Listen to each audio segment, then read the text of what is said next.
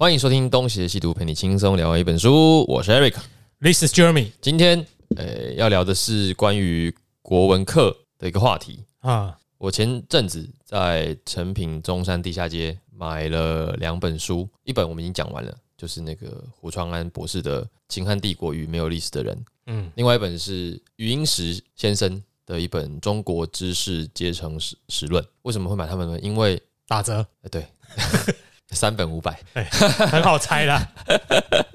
因为那个时候中山地下街还有那个成品会收一些回头书嘛，嗯然后我们就在那边买，啊它底下会拉画画一个红线，那就是很便宜。呃，再来是云石那一本书，我之前很早就看过了，因为那个算是写论文都常常用的，想说，哎、有这个机会，干脆就收回来好了。一九八几年出的吧，可能可能比我还大，就是那个那个书出版的时候，高达七成的几率比你还大。哎、对，因为云石先生已经做古了嘛，哎，但是他很很算是比较前期的一个著作。然后他讲的东西叫做知识阶层史论。那其实话再说回来，就是讲到那个国文课，其实我们之前不是在讨论什么文言文比例嘛？那文言文比例是一个点，另外一个点就是到底课本里面收的这些文章都谁写的？好，不要把那个他妈剪掉好了，都是谁写的？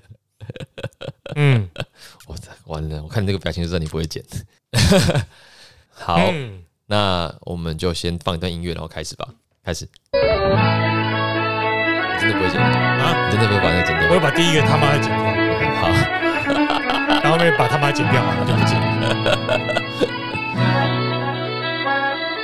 Tricky tricky tricky 三种口味。哎，这是 tricky。好，来，那嗯，我想首先要讲的就是我们自己对于知识分子的一些理解吧。你自己觉得知识分子是怎么样的定义我觉得现在没有什么知识分子了，在古代比较容易哦。？OK，古代就是有受过教育嗯，识字就是知识分子。蛮蛮蛮宽泛的定义啊。对，但现代来说，因为每个人都识字，对，知识分子变成一种你想要贬低他人不懂的一个用词。哦，像我们科粉都是知识分子，一定要在这个时候偷渡这个进来吗？哎、不要不要偷渡，那偷渡大学生好了。要是投票只有大学生可以投，我早就当选了。对，好，这好了，你投那个语境之下，大概就是把有读书高学院等同于知识分子嘛。你会有读书高学历，对啊，那刚刚那种语境之下了。嗯哼哼，但我现在认为，知识已经被全球化跟科技已经完全混淆。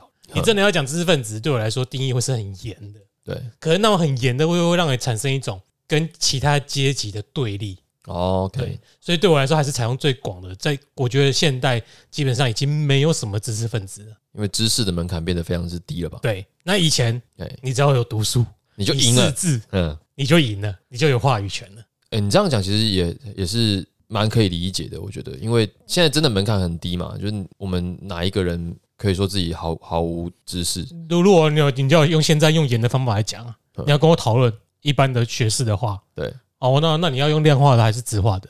嗯，量化先说你懂不懂统计学的方法，好你懂你是知识分子。，OK，问题是，干这样没有人可以讨论了嘛？对不对？哎，我们节目也不用录了嘛，我们也不能自学知识型频道了嘛？哎、哎，对啊，所以好，我不要用这种自打嘴巴，可能会自打嘴巴的方式来讨论。嗯哼哼，对，那如果说现在是没有办法这样子去定义的，因为我后来再想一想，也有些人自诩知识分子嘛。嗯那比方说像在大陆，我之前比较有名是许知远，嗯，那其实那个嘴脸蛮可怕的，对，蛮讨厌的啦，嗯，就是知识的傲慢嘛。就像我刚刚讲的嘛，对啊，但我们想强调知识分子，嗯在现在意义上就是拿来贬低你不懂对，来用的。呃，我们也不希望是这样子。对，那所以相对来讲，我觉得过去真的是比较客观的可以去谈这个问题，嗯因为嗯，文盲多。对，那他文盲就没什么好讨论的嘛，你就是不知道嘛。就那个什么，西施在讲的，在战场上看不懂地图，看不懂手表，那你就是是中国军队啊，嗯，哎，文盲多到这种程度。对啊那，时候谁是知识分子？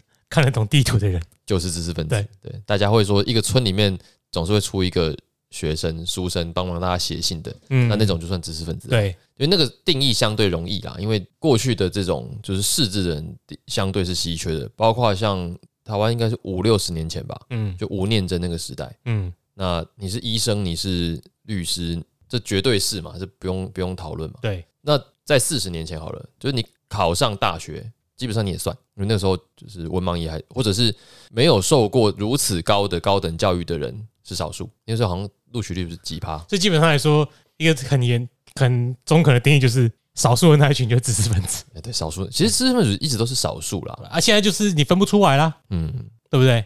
对一样是清大也有艾丽莎莎、啊，啊对啦，这个也不对，能你怎你怎么分知识分子？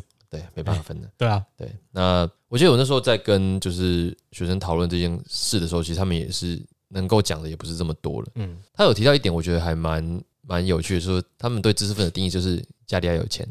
那比较像资产阶级吧。对，所以呃，他讲家里要有有钱的一个前提就是，他觉得你家里有钱，你就比较不会被干扰，你可以畅所欲言。照这个讲法来讲，他讲的好像也不能说他错、欸，那艾丽莎莎还是知识阶级啊？对，可是就是就是你你的发言不会受到利益的影响。那如果这样讲，他就不一定了，因为他要他是要看流量的，就你不一定是讲你自己真的想讲的。当然你，他也有可能是真的真的白目，嗯，但是我说，就一个网红，他要吃流量的人，他就不太可能就是真的是可以畅所欲言。嗯但如果你家有钱啊，你还真的就可以畅所欲言，因为你不太需要受到外在的约束嘛，嗯，大概是这样了。所以我觉得那个，可是知识阶级就是应该要有自我约束的能力。哎、对，这是另外一点。可是这个东西很难给一个定义，就比方说，知识分子是一个时代的良心，嗯，这种话讲出来是漂亮好听了，但是就跟诸葛亮跟刘禅讲的，就是这个要亲贤臣，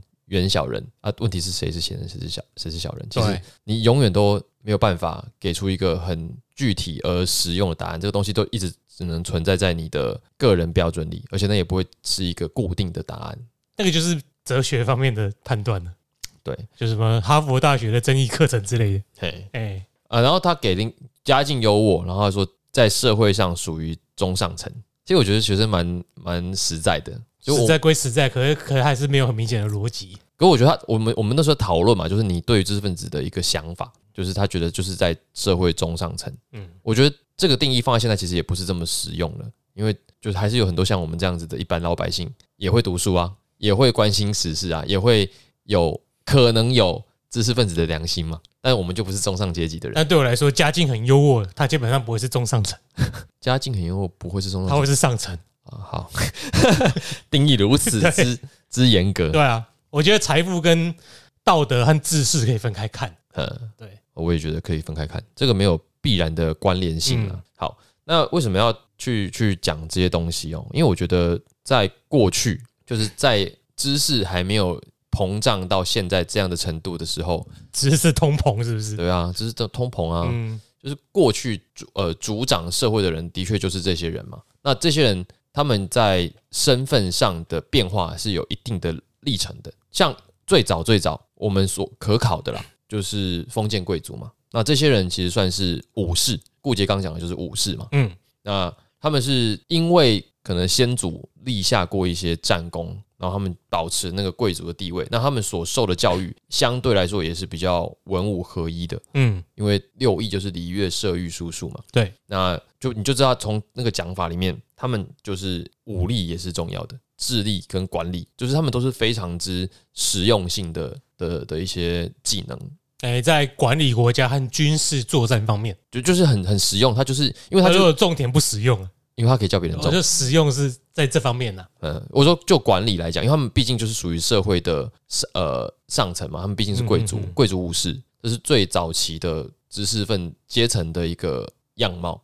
那时候就是统治阶层就等于是知识阶级了，因为只有你会识识字啊。对，只有你识字嘛。对啊，对啊，对啊对啊。那可是等到这个孔子的时代，孔子时代的话，他本人就是士阶层嘛，嗯，那是属于比较有其名而无其位的。对，对，就是因为封建制度的崩垮，就是因为呃，就是重建诸侯而少其力嘛。嗯，因为你一直分下去，你的这个领地越来越小。对你你能分到的东西越来越少，嗯你最后可能就只剩下名头了。嗯，你你是可能底下是没有地的，对因为第一张纸制嘛，就是大的全拿，小的就是分一点点，分一点点这样。那可是你还是有这样子的名分，所以士就变成了是一个往个人去的一种身份标志。嗯，那所以孔子才会有那种，哎，你作为一个士，你应该要什么样的行为准则，然后再引申到内化到人格。所以我们现在通常讲知识的时候，才会有一种人格上的展现，而不是阶级上的展现。嗯，然后在孔子的那个时代，知识的普及普及到一般的人民也有可能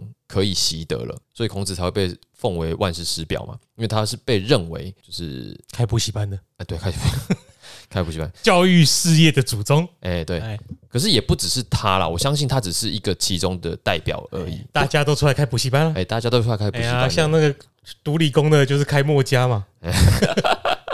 那因为你如果说只有孔子这样，你怎么解释九流十家？啊你怎么解释其他人也会有这样的？你怎么解释苏秦、张仪？嗯，你怎么解释这个呃稷下学宫？哎，不对，稷下学宫是管学的，就是这么多人，他们同时都具备有这样子的思想的广度，那就表示肯定也有其他的人把当时只属于王冠的这些学术给散出来了。嗯，对，好，那就觉得好可惜哦，最后都变大一统的王朝。哎，你说到点上了，就是说在那个时候，大家面对同样的时代的难题，他们是勇于提出意见，而且勇于呃捍卫自我主张的。嗯就是呃像那个孟子跟告子论辩嘛，嗯那或者是孟，反正都是孟子啊，或者是这个韩非，韩非子去批评儒家、批评道家，然后就是他们互相的攻讦。那的确也看到了某一种思想上的高度，对。但是差话要讲回来，其实现在也差不多啊、就是我们还是会整天看人家比战嘛。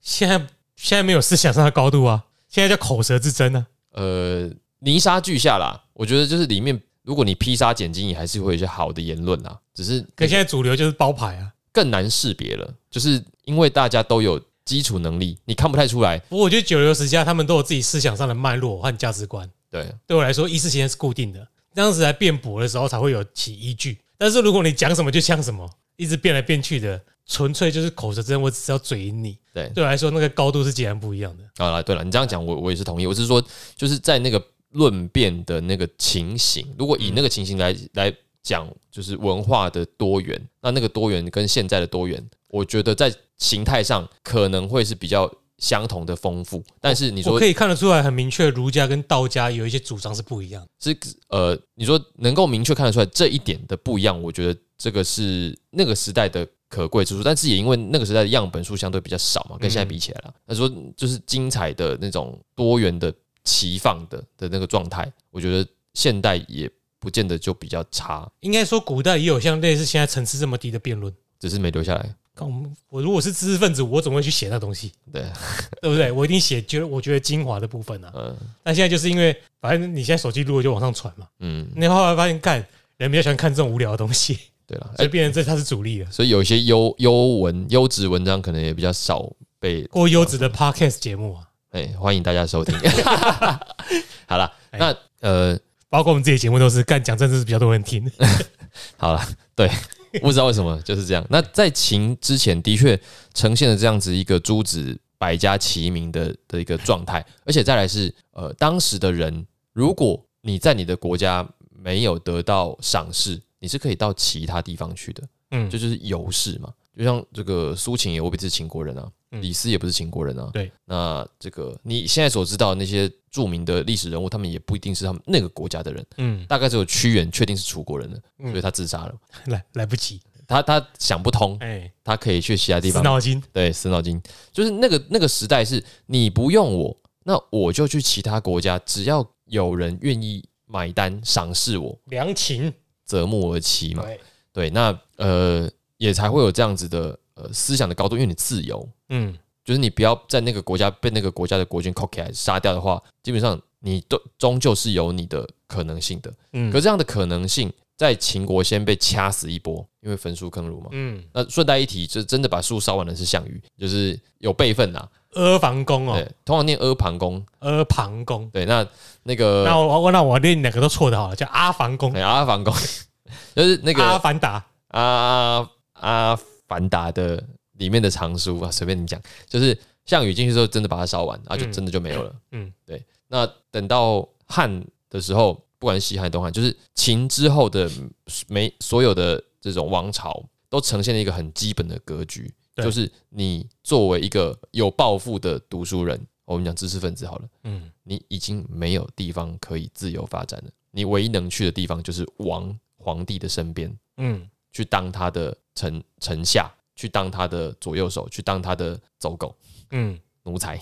所以后面都衍生为就是帝王之学，或者是怎么样在政治上干掉其他人，哎、就比较重要。就你你没有机会再去其他地方了，嗯，就是你唯一能去的就是只有中央政府，然后由中央政府指派你去哪里你就去哪里，所以比较像的还是要处于比较分裂的时期，会比较有一点点那个样子出来，对，有什么三国啊，哎、对对对对对对对，就是像三国就有那样子的意味嘛，因为你有能力，你可以选择你要呃效忠的对象嘛，嗯，那他买单你当然就会过得比较好嘛，比较魏晋南北朝时期的佛学、玄学、哲学思想也比大一统的时期来得好。这个就是一个呃思想的活性以及当中央政府的权力很难给予下边下面控制你的时候，对民间的思想就会活络起来。活络的非常非常多。对，那只是说我们比较有名的就是三国跟跟战国啦。对，那呃，我觉得这个就构成了一个中国历史的一个很明很鲜明的一个标志，就是秦以前跟秦以后的那个呃文章的那个性格是很不同的。嗯，就你看秦以前，就是我们通常讲说诸子百家，诸子百家为什么？就他们当时是自相对自由的嘛，嗯，就他们的言论就是有比较清楚的这个的一个理路，对对，所以你思想史才有办法写嘛，嗯，因为你你可以针对他的言行，然后判断，哎，你这个是有没有符合你的想法的，嗯，是可以检视的。那后面的人其实大部分的人去讲的时候，他们不外乎就是复述，然后要为王朝服务。那那个王为王朝服务的性格，我觉得在先行的时候不见得会有。那呃，后来看到的很多文章，其实就是这样的逻辑。然后再来就是我们刚刚讲的，一开始的这种贵族武士，到后来的这种平民的游士，到了秦之后，秦汉之后，通通变成了编户秦民底下的这些，这叫怎么讲？各种各样的阶层，因为还会变，我们没有办法一概而论。嗯，比方说，死老百姓，哎、不是，那边户秦民底下死老百姓 很顺哎、对啦，是没错啦。那但是在他们真正变成死老百姓之前，还有一个标志，我觉得真正变成死老百姓是科举之后，嗯。就是呃，不是唐，不是隋唐科举，是宋以后的科举，嗯嗯嗯，就真正造就了死老百姓，因为科举制度完备了嘛，要选官就是有一个很明显的流程。那我们要讲的是，在科举形成之前的那段时代到底是怎么样形成的？那现在能想到的汉的时代，其实就是五经博士。对，那五经博士的概念就是就是汉武帝开始的。那汉武帝最为人所知的就是独尊儒术嘛。嗯，其实我觉得五经博士也算是在这个脉络底下的的一个产物。呃，我觉得先讲一下那个为什么会设立五经博士好了，就是我们刚刚不是讲说秦始皇把书都烧光光，嗯，呃，不是那个秦始皇加项羽。对，那到了汉之后呢，开始有一些人愿意出来讲说，哎、其实我还记得啦，哦，对，这个我有背啦，嗯对，那朝廷也需要嘛，所以那个时候就有山山东一个浮生，他可以诵经嘛，那把让他把这些他记得的东西都背出来，对，然后形成当时的经典，就是古文的这个古文经，嗯。因为他他所记得的是当以前的版，不不经文经啦，说错了，不更正经文经，因为他是他送出来是用当时的文字写的。对。对，那后来呢，这个有一个贵族什么鲁王吧，在他要修他的宅子的时候，去挖孔子旧宅的墙壁，结果挖出一些经，在墙壁的这个中间挖出一些经书，就有人把经书藏在墙壁里面，墙壁里面夹层。那这一批就算是当时没烧掉肉王之鱼嘛，对。所以它应该是更接近原汁原味的。嗯。那这一批就叫古文上古文经。对，那问题来了，就是当时设立的五经博士是经文经的，那现在冒出一个，哎、啊，我这么刚好我也是五经啊，就是我是古文，你是经文，那五经只能有一个，铜锣湾只能有一个好男，靠呀，就是我司徒浩南，就是到底到底哪一个才是真正的经典？是你的记忆准确，还是那本书整准确？对，但是这本书是真的吗？对啊，哎，也不知道，也不知道，所以这就是著名的金古文之争。嗯，那金古文之争，我们以前读的时候以为是个学术问题，不对，它是个政治问题。哎，一本一开始一定是学术或者是考古问题，但到最后呢，决定谁是正统，那就是政治问题。因为它有利益问题。对就是你就想嘛啊你，你如果是当时的五经博士，我靠金文经出来的、欸对啊，你要推翻我正统性哦。你说我是假的啊，到时候就是要我把太常博士的位置让出来，等于是我的俸禄都都没了，嗯，我怎么可能善罢甘休？对对，所以就算是就算我明知它是假的，我也不可能让你啊。对，那这个就是我我所认为的金古文之争的本质。那这种东西产生到什么？因为我们通常都说什么？真相只有一个，哎，那不重要。哎，对，就是我们通常讲说经学传家，经学传家不只是讲你的这个学问而已。我觉得经学传家里面还代表的是你在政府里的政治地位了，就是 从两汉一直到魏晋，我们通常都说竹林七贤是什么放浪形骸的一些人，那你不要忘记他们也是有这个本钱才敢这么做嘛。嗯，就他们基本上都还是属于那个社会里面的上层，他们的这些礼法经学其实都是呃有其传承的。嗯，就是呃那是家学啦，对，真是家学那个东西，至少在。隋唐之前都还是垄断的，就是外人是没有这么容易可以得到这些东西的，而且他们象征的是你透过这个一一门学问得到的高官厚禄，然后这东西可以累世世袭。那强到强硬到什么程度？就是不管是这个汉代的孝廉察举制，还是这个曹魏的九品中正制，因为他们都想要用公平的方式来寻找优秀的人才嘛。嗯，但结果怎么样？通通都失败嘛？对，像九品中正制一开始就是，但也不能说失败了。最后的结果啦，就是九品中正制简单介介绍一下，就是说他们会派出中正官，嗯，到处去寻访和优秀的人才，然后没有要马上录用你，但是就是先建立一个 data 人才库，那分成上上上中跟上下九种等级，九种等级从上上到下下，对，上上到下下，左左到右右，前前到后后，有没有？这个是那个命可以无限的，哎，那靠腰，那那个那个什么，呃，就是如果说，哎，我今天朝廷需要用人，我可以依照这个职位的职职等需求，我去找合适的人，这是他原本的利益嘛？对。那呃，也许一开始的中正官是真的可以去选贤与能，嗯，但到后来，中正官的朋友的儿子。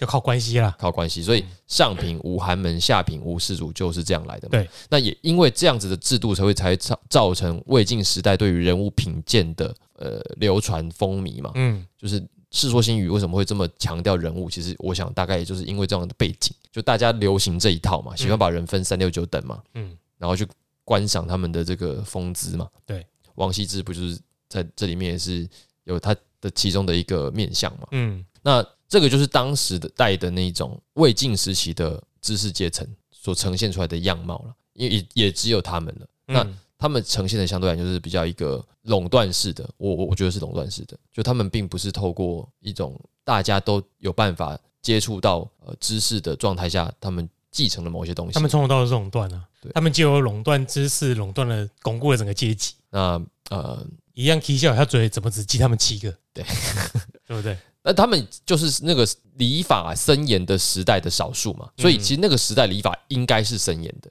问题是，即使很森严，即使啊，嗯，现在先不要确定那年代到底怎样好了。就为什么容得他们这样做？因为他们的阶级地位高啊。对啊，那为什么只记他们？说明有其他人啊？但你谁啊？谁理你？谁理你？对啊，你不够有名，你爸不够硬，你后台不够硬，谁知道你是谁？对啊，大概就这种概念。你不要看陶渊明那么可怜啊，他还不是家学渊源，垄断了知识。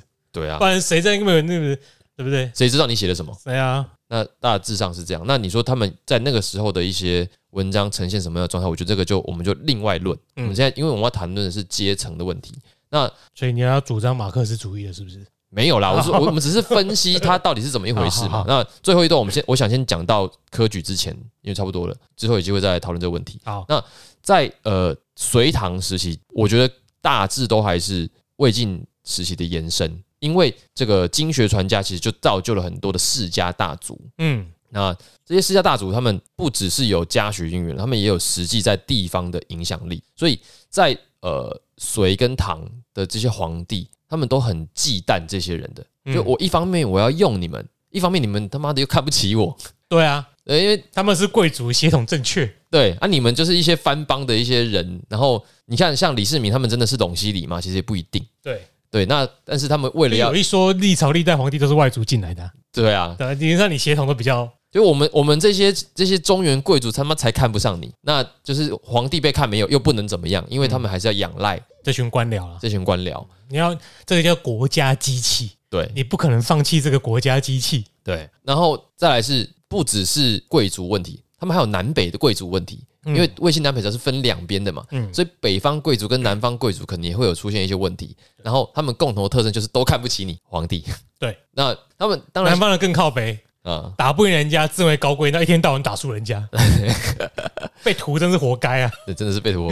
那呃，所以在在那样子的大一统的背景底下，才会出现了像科举这样子的想法嘛？就我如何的要绕过你们这些王八蛋，建建立一个属于我这个王朝的官僚体系，那一定要想办法让学术可以普及到一般的百姓。新的国家机器，新的国家机，所以为什么会有出现五经正义？嗯，就是让这些南北的对于经学的说法有一个统一的官方理解，就是为了有一个考试的定本，其实就课纲了，嗯，就是我要考的东西大家都要知道啊，嗯，那而且你们必须放出你们的这些解释权，我才有办法让这个答案变成是呃大家都可以 share 的。可是这样子的这个过程，我相信不是这么顺利的。你你我们之前读到了一些呃关于唐代的一些野史，或者是一些拜官啊，其实一样一些一些小历史，其实大家都知道唐代的小故事，对唐代的科没用的小故事，唐代科举考试就就不是这么公平了。嗯，对，这真的是没用的小故事。比方说，